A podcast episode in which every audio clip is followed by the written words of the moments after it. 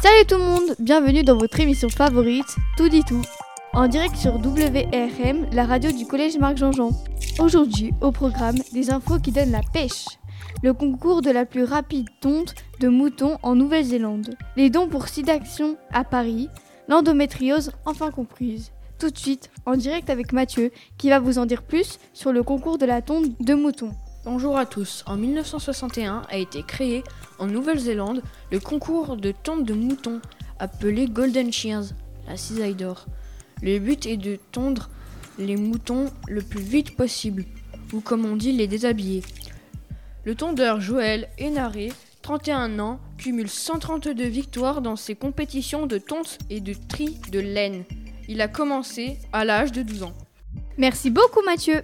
Les amis, vous savez ce qu'il vous reste à faire. Sortez vos tondeuses Tout de suite, Linda qui va vous en dire plus sur les dons pour le sida. Bonjour à tous. Le VIH, plutôt dit SIDA, est une maladie sexuellement transmissible qui attaque le système immunitaire. SIDAction est une association créée pour récolter des sommes d'argent pour la lutte contre le sida. Cette année, l'association SIDAction a récolté plus de 3,9 millions d'euros de promesses, un montant proche de celui de l'année dernière. Cette stabilité montre l'implication des donateurs qui sont très nombreux. Florence Thune, la directrice générale, vous remercie et est très reconnaissante des dons faits pour aider plus de 38,4 millions de personnes dans le monde touchées par le sida. Merci beaucoup Linda. Les amis, vous savez ce qu'il vous reste à faire.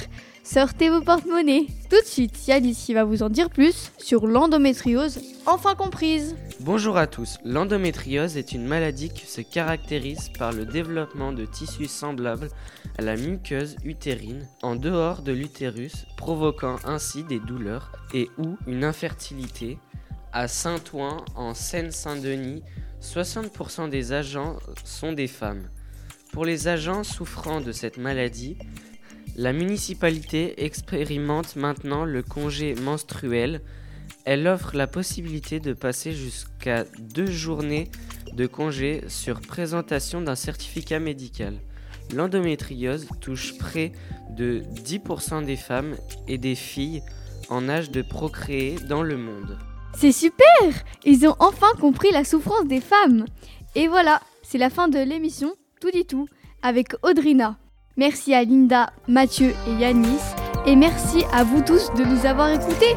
On se retrouve demain pour des actus qui donnent la pêche. À bientôt